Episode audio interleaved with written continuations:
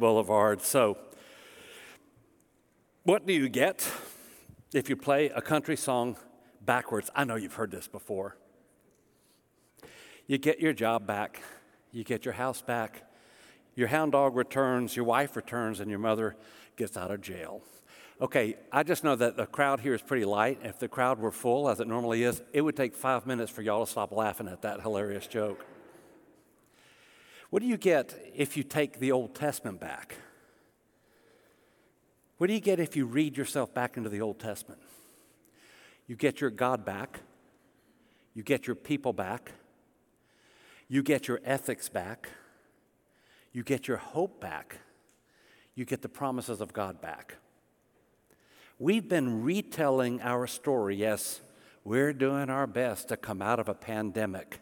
And as we retell our story, it becomes very important for us to deal with what constitutes actually three fourths of the Bible the Old Testament.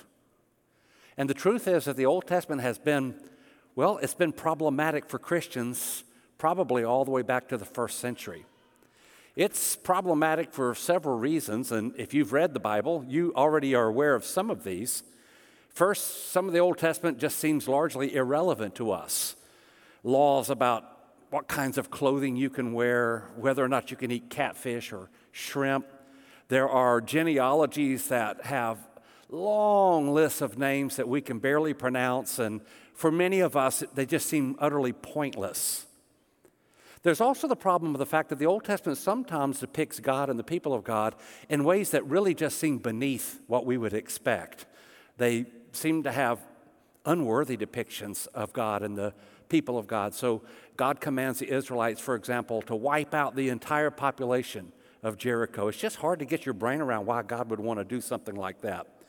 There are statements in the Old Testament about God being jealous or God being angry or statements about women or about slavery that just make the Old Testament problematic for the Christian. And then there just seem to be statements in the New Testament that seem at least to be in tension with one another in how you deal with the Old Testament. There are no contradictions in the Bible, but there are some tensions in the Bible. And there are some problems yet unresolved by us in the Bible. So, on the one hand, Jesus uses the Old Testament as his Bible, and he even says, Not a stroke of a pen will disappear as long as heaven and earth stand when he's speaking of the Old Testament. And then at the same time, Jesus seems at times to disobey the Old Testament. The Apostle Paul says about the Old Testament that it's our book written for us, that it's holy, that it's good, and that it's perfect. And then he says, but you're not justified by it. In all of the confusion, it could be easy for us to skip over what actually, again, constitutes three fourths of the Bible as we try to recover the story of us. The church has responded to these tensions and problems in several ways throughout history. I just want to touch on them or just take a second, but it might illuminate for you the direction we want to go to see some of the what I'm considering false directions of Christian history, failed attempts to deal with the problem of the Old Testament. So, in the middle of the second century, a benefactor of the church at Rome, a guy by the name of Marcion, looked at the Old Testament and concluded that the God of the Old Testament is so beneath the God of the New Testament, that it's pretty obvious we've got two gods here, and that the Old Testament is somebody else's God. So Marcion literally cut the Old Testament out of the Bible, and he cut much of the New Testament out where he could find the New Testament in agreement with the Old Testament. He ended up with a Bible that had, instead of 66 books, something more like about 11 books. Well, the church routinely said that's heresy. The Old Testament is our book, and any attempt to excise, to delete the Old Testament from the Bible is not Christian. The church fathers responded to Marcion using a technique of reading that was common in their day. So when the church fathers, and these are the influential thinkers, you can date them uh, uh, uh, uh really into the fifth and sixth centuries, but you can really go all the way up to Aquinas if you'd like. What they did was they said, look, when you look at the Old Testament, it is filled with problems. And there are things that do appear to be beneath God, and there are tensions there, but that's because you're reading it literally. So the early church came up with an allegorical reading of the Old Testament. They said, stop reading it literally, look instead for its allegorical or metaphorical, if you like, meaning. So, for example, for an early church father, One of the most famous allegorists was Origen, who, by the way, was excommunicated by the church for other reasons. Origen said, Look, when you read about Jerusalem in the Bible, it might be a reference to heaven. Or it might even be a reference to some ecstatic state of you in a good relationship with God, but it never has anything to do with that dirty old city over in Israel. Read it allegorically. Well, the allegorical reading of Scripture actually probably predominated right up until about the Reformation, the 16th century, when finally the world said maybe it means what it says. Which leads me to what I'm going to call the third uh, way of reading Scripture, and I'm going to call it Calvinism because I don't really think Calvin believed it, and most strict Calvinists don't believe it either, but it's sort of a popular version of Calvinism. Uh, let's say the Southern Baptist reading of the Old Testament for a lot of Southern Baptists. And again, I'm not trying to be critical, I'm just suggesting this is not an adequate way of reading Scripture, where you just sort of go back and forth between the Testaments and you blend them together. Calvin was interested in founding a Christian state in Geneva. So he lives in the 16th century. The New Testament is inadequate for founding a Christian state, so Calvin needed the Old Testament with all of its laws. Well, what that led to was a, a tendency to read the Bible as only one covenant. Old and new are together. And so, what Calvinists typically do is they look at the ceremonial sections of the Old Testament, things like kosher laws, how you dress, how you do with uh, mildew on the wall. And they say we treat those morally from now on. And the moral and judicial aspects of the Old Testament, those are abiding, those will never go away.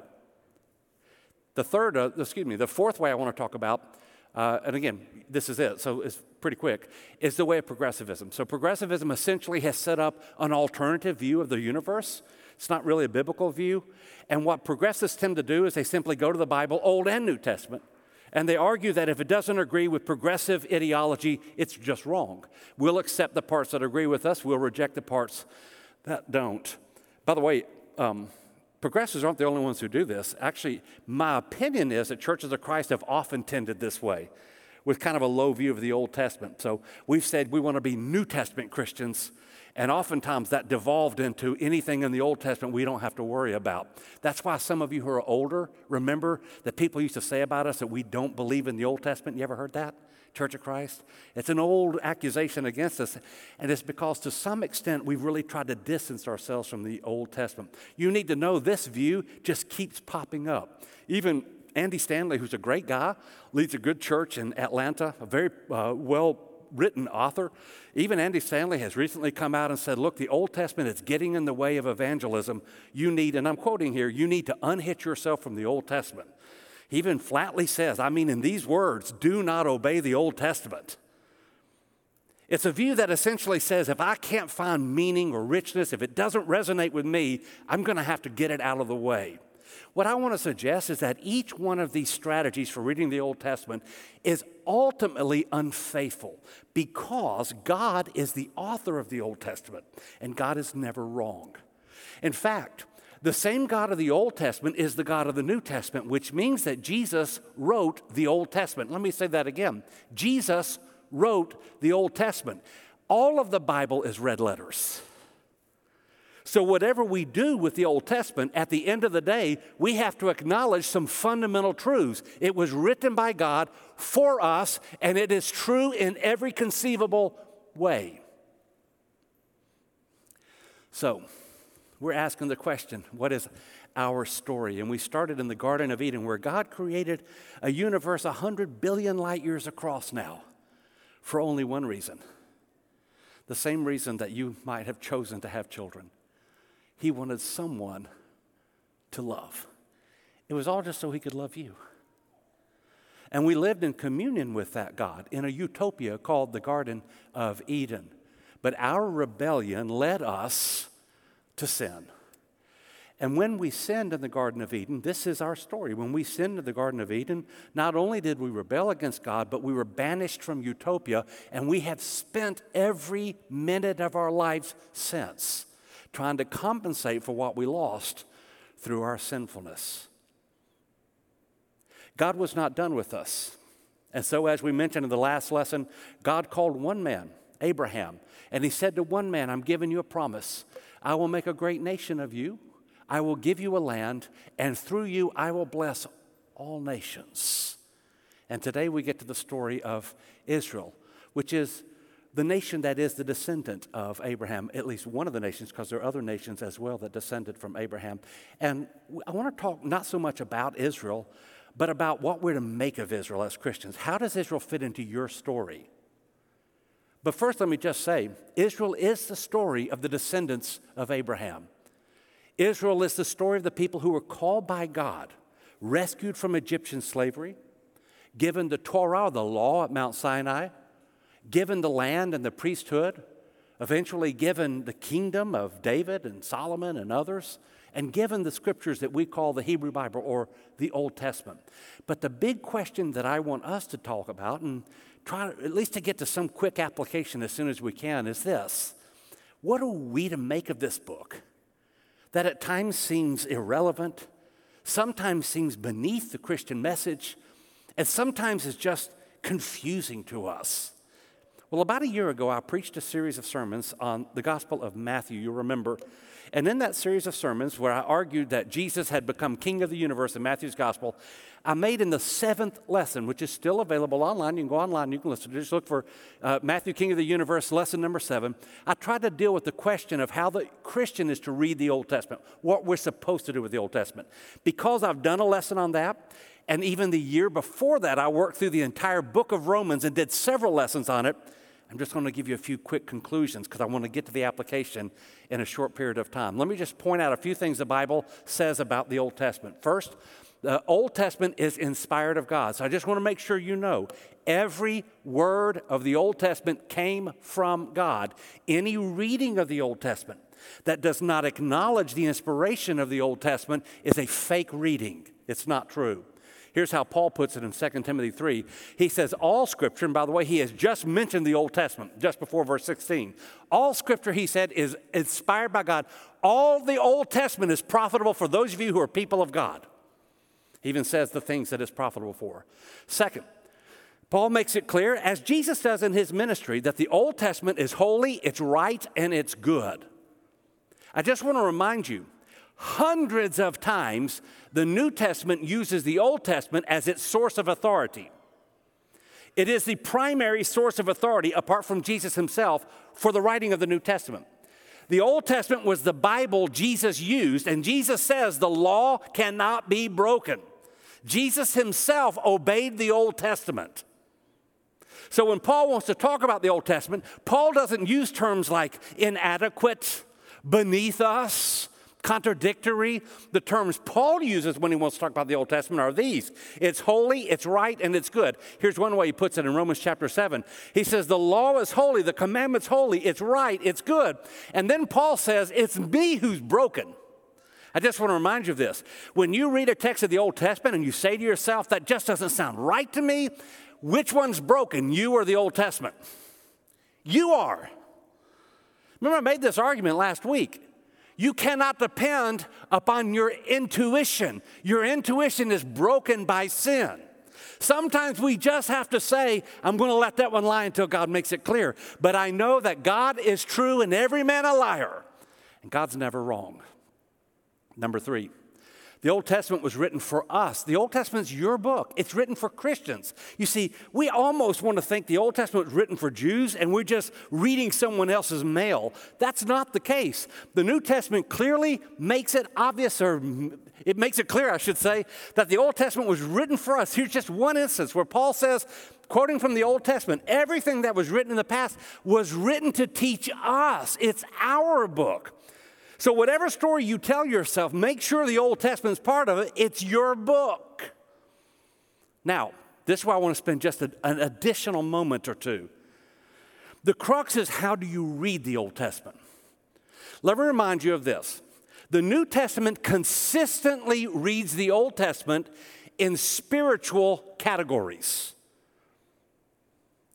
I'm going to explain it, but I just want you to get the principle at first. The New Testament consistently reads the Old Testament and spiritual, the Sermon on the Mount. Jesus says, Look, until heaven and earth pass away, not one stroke of a pen from the Old Testament will disappear. And then Jesus goes on to say, Matthew 5 17 through 20, he says, Anybody in the kingdom of God who teaches you not to obey this will be the least guy, he's the littlest guy in my kingdom. And then what does he do? He starts to quote either from the Old Testament or its interpreters, and he reinterprets it spiritually.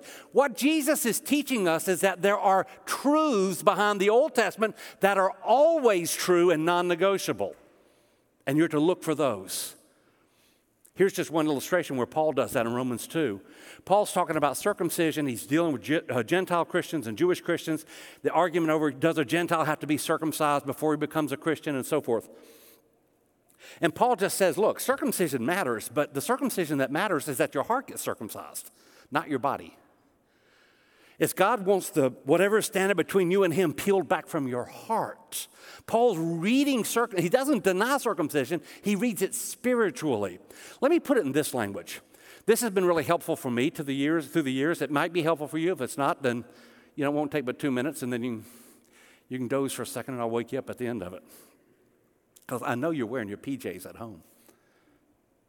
What's the difference between a precept and a statute? A precept and a statute. Well, the terms overlap a little bit, but a precept is a general rule or a general principle or a general truth. A statute is a particular law intended to enforce that rule or truth or principle. Let me give you an illustration. In certain places in Arizona, it is against the law to dam up the creek in your backyard. It's against the law. Everybody with me? In certain places in Arizona, it's against the law to dam up the creek in your backyard. Why? Who cares? What's the state?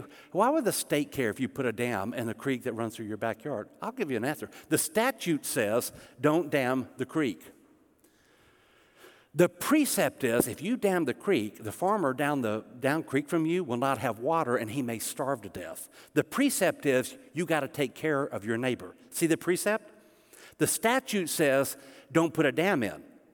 The precept says take care of your neighbor.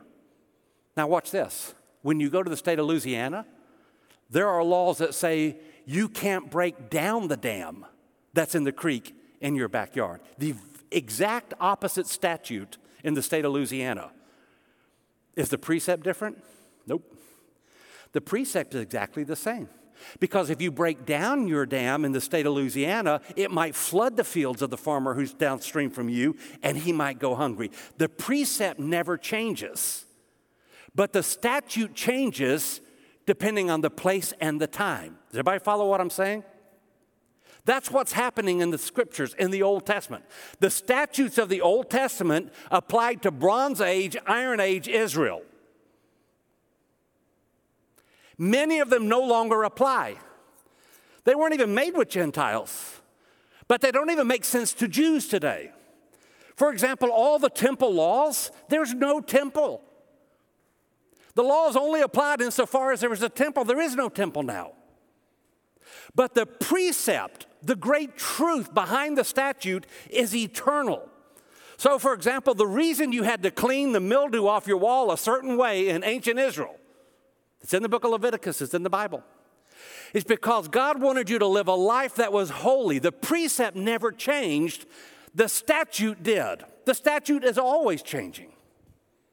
So when we read the Hebrew scriptures, what we're trying to do is discern what is the spiritual truth here that is unchanging. What does this tell me about God? What does this tell me about what God wants out of me? What does this tell me about how God interacts with humans? What does this tell me about my mission and my purpose? Those are the questions we want to ask about the Old Testament because the precepts never change, even though the statutes do. I go back to Romans 2 again. So Paul again doesn't say, okay, circumcision, we're done with that, forget it, you don't have to worry about that. That's Old Testament, forget that. No, what he says is we still have circumcision. Now it's a spiritual circumcision, it's the heart, not the body that matters. You see, he didn't reject the Old Testament, he read the precept of the Old Testament, acknowledging the statute, at least for Gentiles, is not relevant. So, even though the Old Testament is our book, I do need to say this. We need to make sure that we understand the Old Testament is our book, but it can never save us. I'll point out in just a moment the Old Testament is our teacher, but it's never our Savior. It's powerless to save you. In fact, if you could keep every law of the Old Testament perfectly, it still wouldn't save you. It has no power to save. It's only a teacher. Here's how Paul puts it again in Galatians 2 A man can never be justified by observing the law. In fact, we can take it one step further and then we'll stop with this. Paul makes the argument that when you put your faith in Jesus, you are obeying the Old Testament. Faith in Jesus is the embodiment of the law. That's what he says. We don't nullify the law. Christians don't do away with the Old Testament. Don't, do not unhitch yourself from the Old Testament. Do not unhitch yourself from the Old Testament, no matter how good, no, matter how irresistible the book is that tells you to unhitch yourself. Don't do it. Instead, we observe the law when we put our faith in Jesus because he's the perfect embodiment of the Old Testament. He's the spiritual interpretation of the Old Testament. So let me give you one final metaphor and then I'm going to make a few applications and we'll be done. In Galatians chapter 3, Paul is talking again about the relationship between Christians, the law, and so forth. And then he uses this is fascinating language. He says about the Old Testament that the Old Testament, uh, this is my translation, the Old Testament, he says, was our mentor. You might use the word coach. The Greek word there is pedagogos. If you have ever heard of a pedagogical school, it's the same Greek word.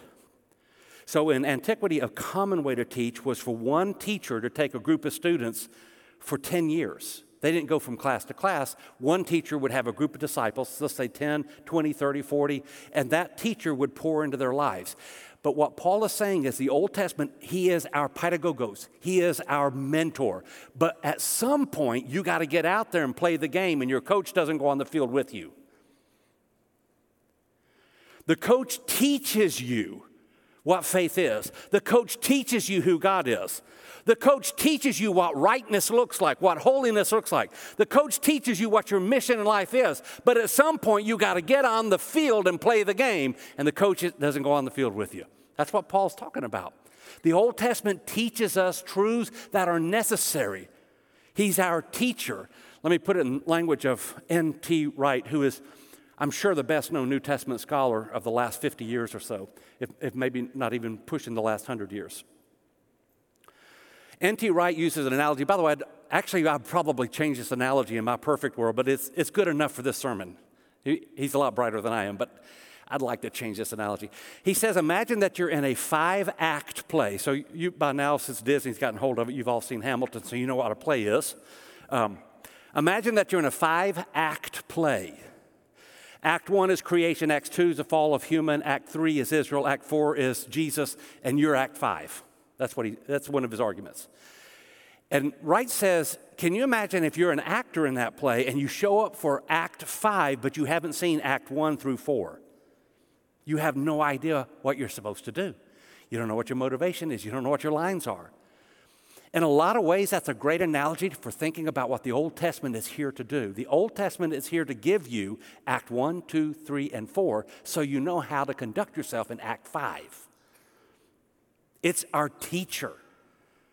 The Old Testament tells us the great truths we must know in order to understand what the kingdom of God is. And I just will say very quickly if you disconnect the phrase kingdom of God, which appears several hundred times in the New Testament, if you disconnect kingdom of God from the Old Testament, the kingdom you build will not be God's kingdom.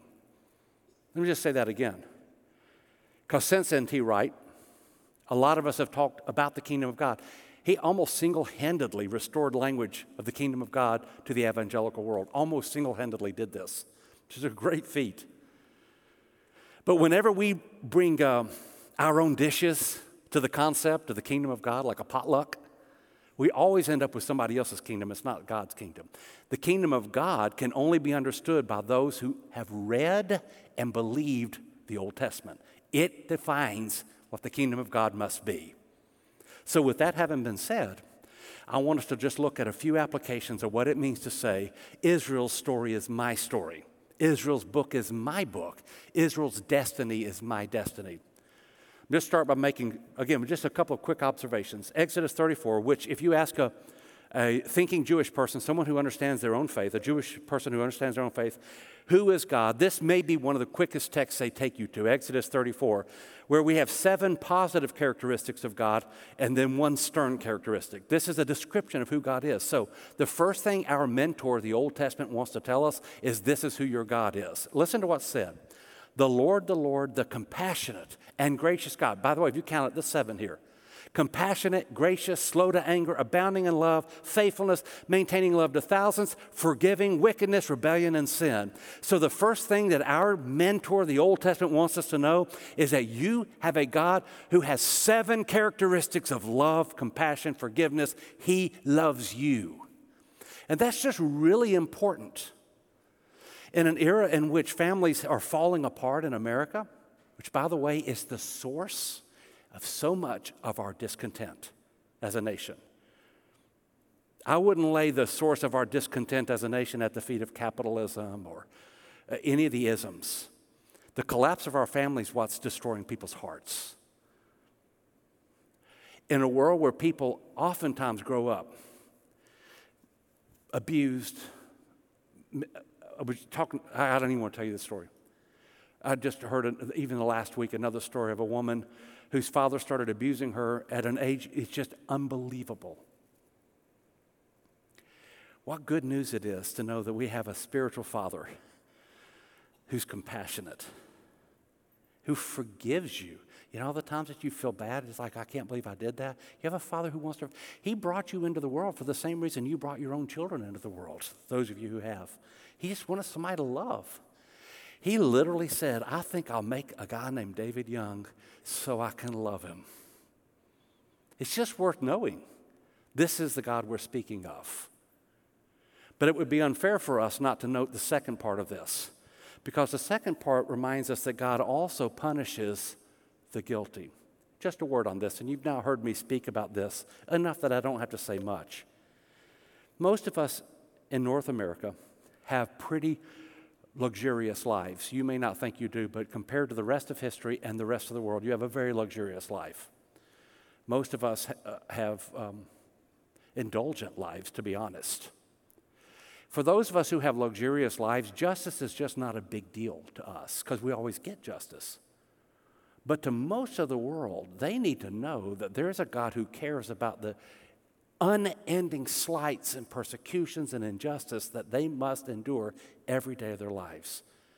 Just this weekend, another seven or eight people were massacred by Boko Haram. Uh, there, there is a genocide occurring in Nigeria against Christians right now as we speak, every day. And those Christians need to know that there is a God in heaven who cares about them and that He's just and that He's not going to let this go on forever. It's good news, the justice of God is. It's good news because it means God cares enough about us to be compassionate, but He also cares enough about us to discipline us. So I've told you my dad spanked. He had four boys and a girl, and he would spank us. And now Daddy is he's 84 and he's so tenderhearted that if we ever bring it up around him, he starts crying. He doesn't want us to talk about when he spanked us, and we have to tell him, dude, you you know you only spanked me about a third of the time you should have. I, if I told you everything we did, I could I think you'd stop crying. Um, you might be crying for another reason.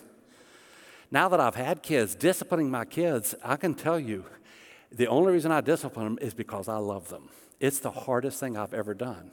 It's a sign of love. So, our mentor of the Old Testament teaches us that we have a God who's compassionate, and he's compassionate enough to be just. This is one of the things that's missing from the progressive narrative in America. I'm sorry I keep bringing up progressivism, but you need to know it's an alternative view of utopia. And that's why we have to talk about it. It has an alternative, unbiblical view of utopia that does not have a right view of justice. And that's why it will always end in injustice. I just remind you bad citizens cannot make a good government, it's impossible. Next, I'm just looking now at the Ten Commandments for just a moment. I just want you to see a, a, a, simple thing or two from the Ten Commandments, and I've summarized them. You shall have no other gods before me. You shall not bow down to any other God. I just want to note this one. You shall not misuse the name of the Lord your God. I just want to say when you use the word God as in, oh my, or as in GD or whatever it is, when you do this, you need to repent of that. You need to repent of it in front of everybody. You said it in front of, because God is paying attention to how you use his name. He is a holy God. And though Americans may not care about holiness and that which is sacred, God cares and He's watching. And then, fourth, remember the Sabbath day. What I want you to see is that in all of this, God starts out this, um, the Ten Commandments, the Decalogue, by saying, You're here to worship me. Now, I put it in a heavy language up front, but let me just say, this is a beautiful concept. My purpose, the only reason God made me so I could have a great relationship with Him, and that looks like worship. And I'm going to say you ought to be worshiping God every day of your life. You bake a cake for somebody, that's an act of worship for God when you give it to somebody. When you're kind to someone, you ought to be worshiping every day of your life. But I will just say this I miss you. Sunday is the icing on the cake of a life that should be worshiping all week long, and I miss it. We have a pretty good crowd here at second service. But oh my goodness, it's hurting me, guys. It's hurting me not to have a thousand voices singing praises to God together. It's hurting now. Like it's no fun anymore. It is not fun. And I'm, maybe God is just saying, I'm what you needed. I'm the only thing that can quench your God thirsty souls. We were made, I love you too. Thank you. I love you too. I miss you. I miss you guys out there who are watching us on the screen. Let me just say, we were made to worship God, and whatever you're yearning, whatever you're thirsty for, only God can satisfy that. That's what our mentor, the Old Testament, teaches us. All right, I'm going to run out of time. So let me just knock a few out real quickly. We're still in the Ten Commandments. Honor your father and mother. You shall not murder. You shall not commit adultery. Six commands here. Do not steal, don't lie, and do not covet. What's being taught is that God wants me to live the right kind of life. And I just want to underscore this by saying Israel was supposed to be a working model of what utopia can look like. Let me say that again. We lost utopia when we abandoned the Garden of Eden because of our rebellion. But when God calls Israel, what he's saying to them is, I want you to live right here in the middle of the nations. Live like the Garden of Eden is still here. And by the way, as I said last week, it's phenomenally difficult to do. That I'm supposed to turn the other cheek right in the middle of a world that doesn't care and will slap me a second time. I'm supposed to show the world, Israel is supposed to show the world, this is what it means to live like God. God calls us to live rightly, and our mentor of the Old Testament teaches that, and I'm out of time. So, this Isaiah 42 actually appears twice in Isaiah. I, the Lord, have called you. This is what I want you to see. I have called you to be a light for the nations. Let me just say this if you ever think it's unfair that God selected Israel, He called them, He chose them, but He didn't choose, for example, Nigeria, or He didn't choose China, or you know, He didn't choose Colombia. Just remind yourself of this. The reason God chose Israel is not because they were bigger or stronger. He says this. He tells them it's not. It's nothing about you. By the way, I've heard Joseph Chilton say, if you were a Jew, Joseph, our, our Jewish guy in uh, Jerusalem, if you were a Jew, you would know it's nothing about us. The reason God chose Israel is He said, I need one group of people who can show the world what it looks like to follow me. Now, next Sunday, you need to come back because we're going to talk about how Israel failed and what God did when Israel failed. But I just want to make sure you know your mentor, the Old Testament, teaches you that the reason God chose you and called you is because God wants one people on planet Earth who show the rest of the world this is what it's going to be like when Jesus returns. You see, the world's supposed to look at us and say, oh my goodness, that's what a good marriage looks like. I want that.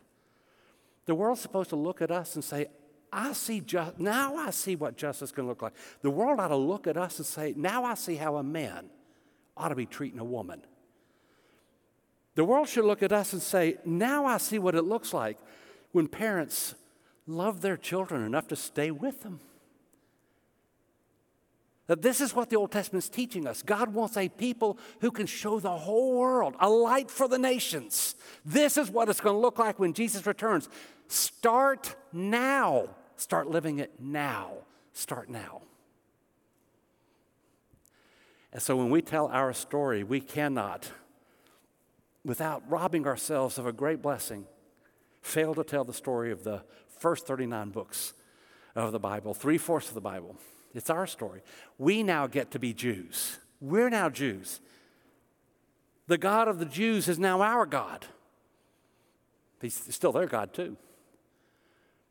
The covenant of God is now our covenant. The rightness of God is now our rightness. The character of God is now our character. The hope and the promises of God, they're now our hope and our promises. Now we all get to be Jews through Jesus Christ. And so this is our story. And it's the only story worth telling, and any other story is doomed to fail. Because this is a story that's been signed, sealed, and delivered by God Almighty through none other than Jesus Christ. So when you tell your story, remind yourself God went through an extensive amount of human training through this pedagogos, this mentor, this coach, this book we call the Old Testament to get us to where we are. And if we listen to him, he'll help us become like he who leads us. As I've said, if you don't know whence you've come, you don't know where you're going. And if you don't know who you are, you don't know what to do. But God has given us all that we need. Why don't we stand up? Let's sing about our story.